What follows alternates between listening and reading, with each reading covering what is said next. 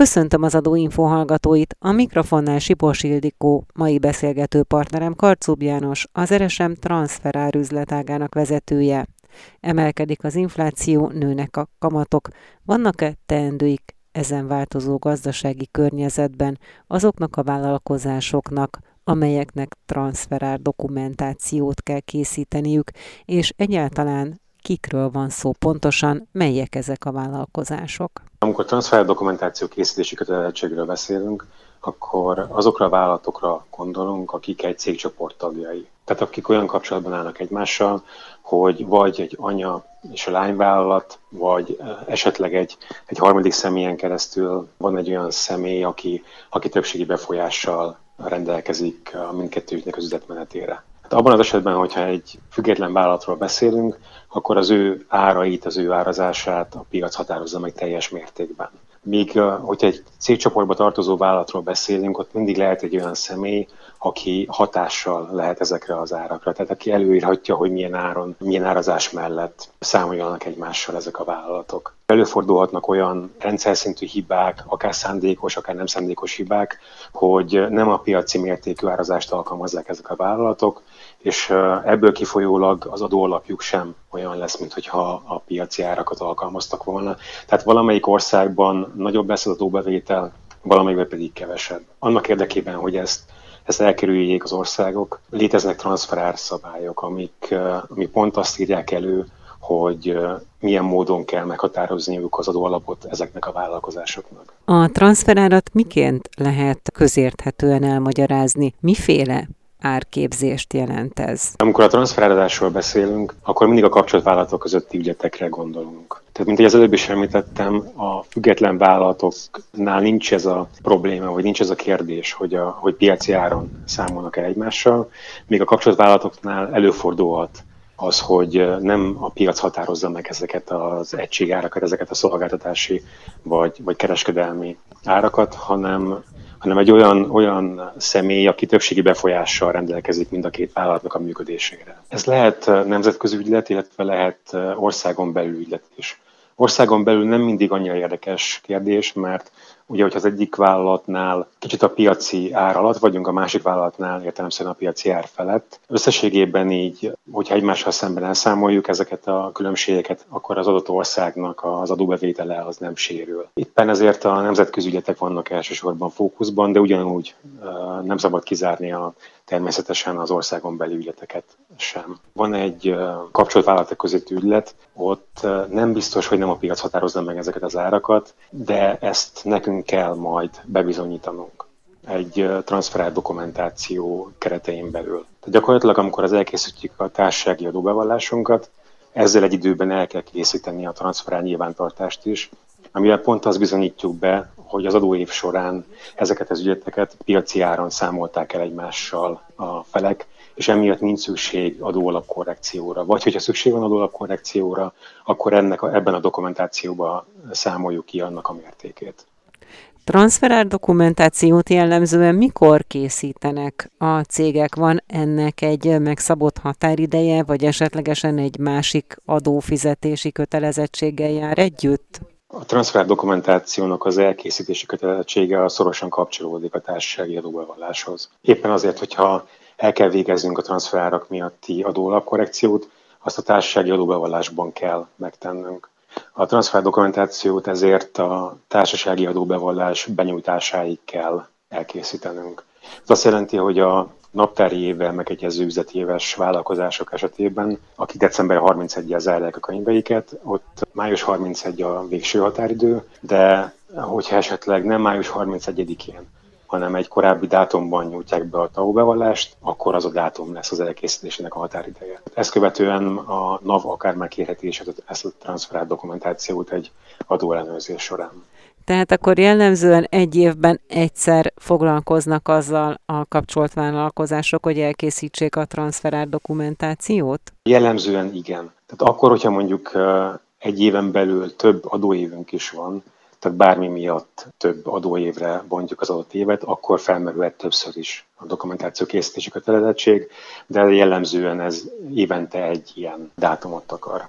Mennyire írja fölül ezt az évi egyszeri transferált dokumentáció készítési kötelezettséget az, hogy most nagyon változó a gazdasági környezet, emelkedik az infláció, nőnek a kamatok. Ilyenkor vannak teendőik a kapcsolatvállalkozásoknak? Tehát elképzelhető például az, hogy akár éven belül is készítenek transferár dokumentációt, vagy fölül vizsgálják a transferárazási szabályaikat? Jellemzően évente egyszer foglalkoztak ezzel a vállalkozások, akkor, amikor transfer dokumentációt kellett, vagy kell készíteni. Ez általában az adóév zárását követő feladat csoportnak a része, a transferázásnak a felülvizsgálata, tehát hogy megfelelően számoltak el egymással a kapcsolatvállalkozások. Éppen azért, mivel hogy eddig nem is volt nagyon infláció, tehát az elmúlt hat évben azért nem nagyon szembesültünk egy ilyen mértékű árváltozással, mint amivel az utóbbi hónapokban, az utóbbi egy évben, illetve a kamatok sem, sem emelkedtek ilyen mértékben, tehát folyamatosan egy, egy alacsony szintű kölcsön, piaci kölcsönkamatlábról beszéltünk, amikor a kamatokat vizsgáltuk. Emiatt nem is fordult elő, hogy, hogy emiatt nagyon hozzá kelljen nyúlni a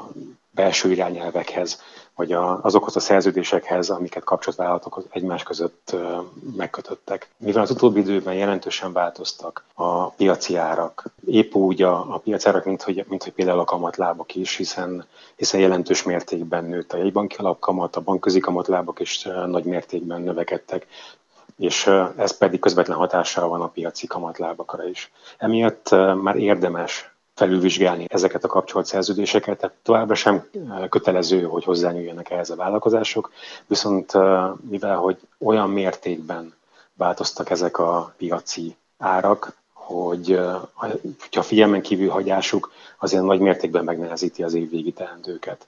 Tehát sokkal több és nagyobb problémával szembesülünk akkor, hogyha csak akkor fogunk foglalkozni a transferárakkal, amikor a dokumentációt kell elkészíteni, és nem vizsgáltuk felül évközben a szerződéseinket, a kapcsolatvállalatok közötti árakat. Milyen problémák lehetnek ezek? Tehát, hogyha ezt a korrekciót évközben jelen esetben ugye most reagálva a változó gazdasági helyzetre nem végzik el az érintett cégek? Abban az esetben, hogyha egy fix árat határoznak meg a vállalatok, tehát megállapodnak mondjuk egy egységárban, egy, egy fix áras szerződésben, vagy egy fix kamatlábat használnak, és időközben elmegy valamelyik irányba a piaci ár, hiszen emelkednek az alapanyagköltségek, emelkednek a, a bérek. Az ellátási láncban nagyon sok olyan tétel változhat, ami jelentősen befolyásolja majd az árbevételünket, illetve az árbevételünkhöz kapcsolódó jövedelmezőséget. Tehát, hogyha ezzel nem, nem foglalkozunk évközben, akkor nagyon gyorsan egy olyan helyzetben találhatjuk magunkat, hogy veszteséget realizálunk az adott ügyleten.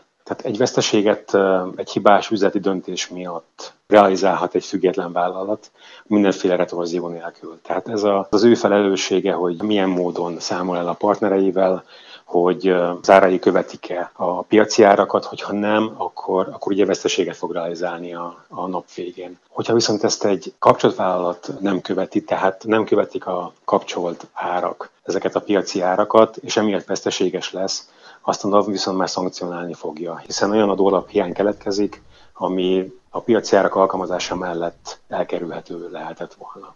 Ezek szerint akkor ez nem csak egy célszerű ebben a helyzetben, hogy valaki elvégezze a transferárazásra vonatkozó korrekciót, hanem egyben a büntetés elkerülésének a feltétele is. Tehát tulajdonképpen ezt akkor muszáj, nem lehetőségként van ott a kapcsolt vállalkozások számára, hanem ezt, ezt mindenképpen el kell végezniük annak érdekében, hogy elkerüljék a bírságot. Igen, tehát amennyiben nem szeretnék az adóév végén az adóalapjukban korrigálni csak a transferak miatti eltérést, akkor mindenképpen foglalkozniuk kell vele szerződés szinten, felül kell ezeket a szerződéseket vizsgálni, és hogyha fixára szerződéseket alkalmaztak, akkor mindenképpen, hogyha viszont valamilyen változó ára szerződésről beszélünk, tehát például egy olyan kölcsönszerződésről, ahol a referencia kamatlábhoz, például a buborhoz kötik a, a kölcsönt, vagy olyan, olyan szolgáltatási szerződésről,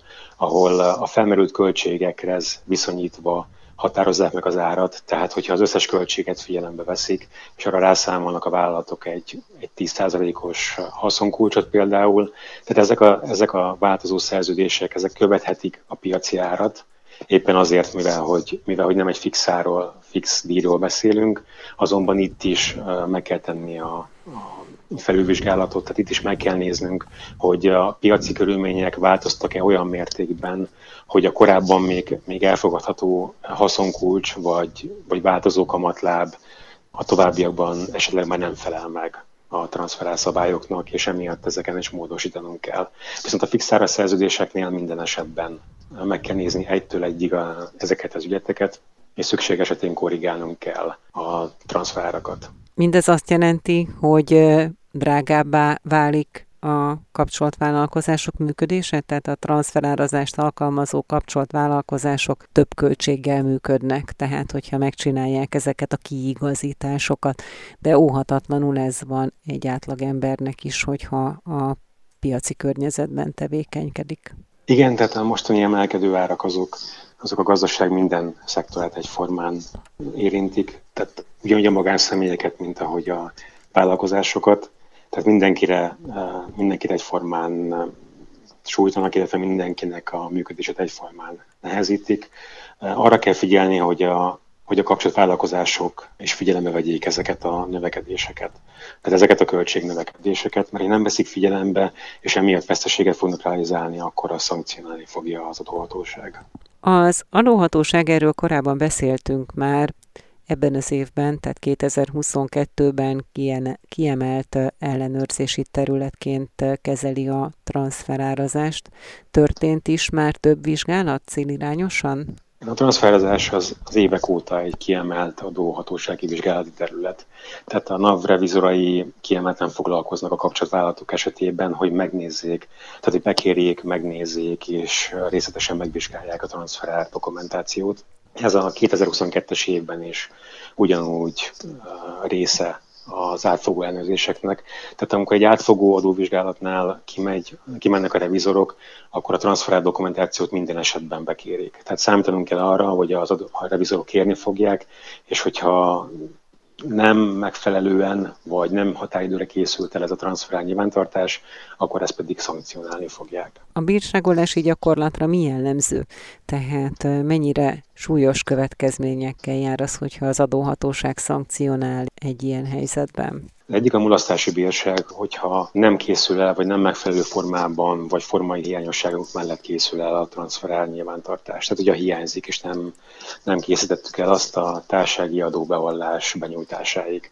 Ilyen esetekben egy, egy mulasztási bírságot szokott kiszabni az adóhatóság. Ez régebben volt jellemző, hogy ez volt az elsődleges a bírságolási irány.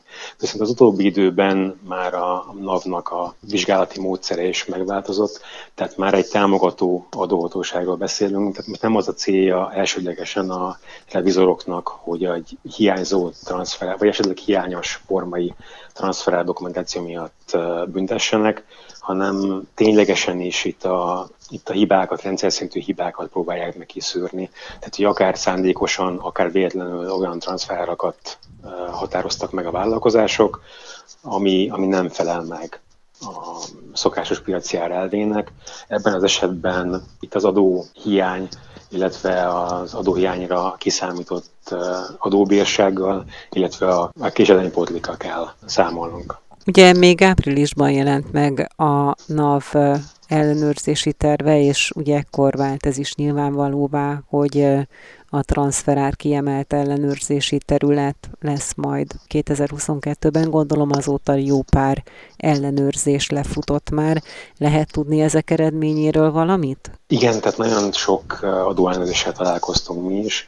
Ezeknek az eredménye jellemzően adótitoknak a tárgyát képezni, tehát így pontosan nem tudok erről nyilatkozni. Viszont azt, azt látni kell, hogy nagyon kiemelten kezelik a revizorok ezt a kérdést, tehát az adóhatóság felkészülten érkezik a kapcsolatvállalkozásokhoz, jó kérdéseket tesznek fel, racionális kérdéseket tesznek fel egy, egy kérdéses esetnél, és adott esetben megpróbálják szankcionálni ezeket a az adóhiányokat. Mert ugye áprilisban le azt lehetett hallani, hogy az autóipari szektor lesz ezen belül is, tehát a transferár ellenőrzések témakörében a fókuszban, illetve hogy azok a társaságok számíthatnak majd NAV megkeresésre, amelyek adózási szempontból nem együttműködő országokkal állnak kapcsolatban. Ez utóbbi mit jelent? Tehát milyen országokra terjedhet ki? Tehát mondjuk nem Európai Uniós országokkal együttműködő vállalkozások, vagy vállalatokra terjed ki fokozottan az ellenőrzés? Szerencsére az utóbbi időben a nem együttműködő országoknak a köre az egyre szűkül, tehát nem annyira jellemző már a transfer ellenőrzések ezeket az ügyeteket érinteni, illetve nem is nagyon korlátozhatjuk kizárólag egyetlen szektorra vagy iparágra ezeket az ellenőrzéseket. Tehát Magyarországon nagyon sok autóipari, autóipari beszállító vállalat van, többségük olyan, akik, akik egy nemzetközi vállalatcsoportnak a részei. Tehát az esetükben folyamatos az adóellenőrzés, tehát folyamatosan találkozunk olyan adóvizsgálatokkal, ami autóipari beszállítókat érint. Ugyanakkor más szektorokat is ugyanúgy kiemelten kezel a NAV, tehát ugyanúgy beszélhetünk egy akár egy szoftver ipari vállalatról, mint egy, mint egy kereskedő vállalatról. Tehát amikor transferárakról van szó, akkor az gyakorlatilag minden iparágat egyformán érint.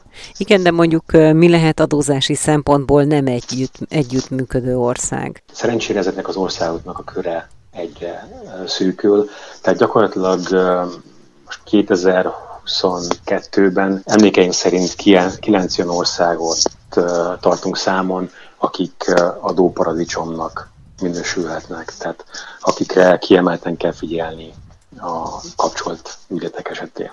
Ilyen ország lehet például Panama, esetleg amerikai Samoa, vagy a Fiji szigetek. Tehát, hogyha velük van ügyletünk, az ottani kapcsolatvállalkozással van ügyletünk, akkor számíthatunk arra, hogy a NAV be fog kopogtatni hozzánk 2022-ben. Pont emiatt egyre kevesebb olyan országról beszélünk, aki, aki ilyen szempontból adóparadicsomnak minősül. Felteszem, hogy viszonylag kevés magyar cég is van transferárazási szabályokkal kapcsolt vállalkozásként együttműködésben egy ilyen székhelyen rendelkező vállalkozással. Igen, egy, mi is egyre kevesebb ilyen vállalattal találkozunk. Önök az adóinfót hallották, mai beszélgető partnerem Karcub János, az RSM transferárazási üzletágának vezetője volt. Búcsúzik a műsorvezető, Sipos Ildikó.